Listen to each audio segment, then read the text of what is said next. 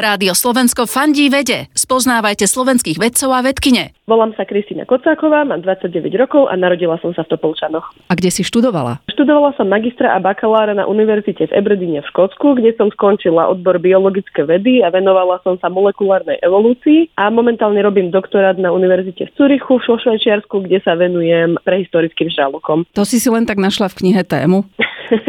Nie.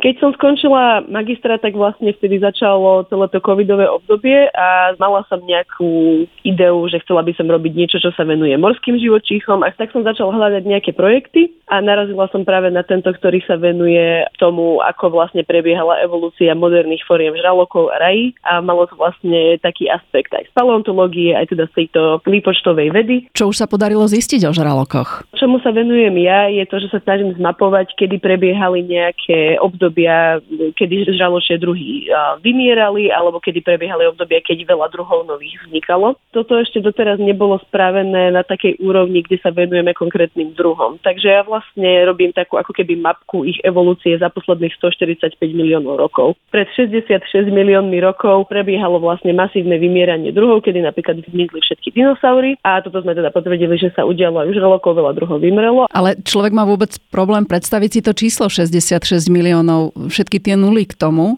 No, žraloky samé o sebe sú extrémne stará skupina. Tie moderné formy, povedzme, existujú už nejakých 250 miliónov rokov a vlastne to je skutočne hrozne veľký objem času v porovnaní s tým, koľko existujú ľudia. Ako znie tvoje želanie? Smerom k slovenskej vede, alebo k svetovej, alebo k tvojmu výskumu? Určite by som si prijala, aby bola veda prístupná všetkým, ktorí sa jej chcú venovať.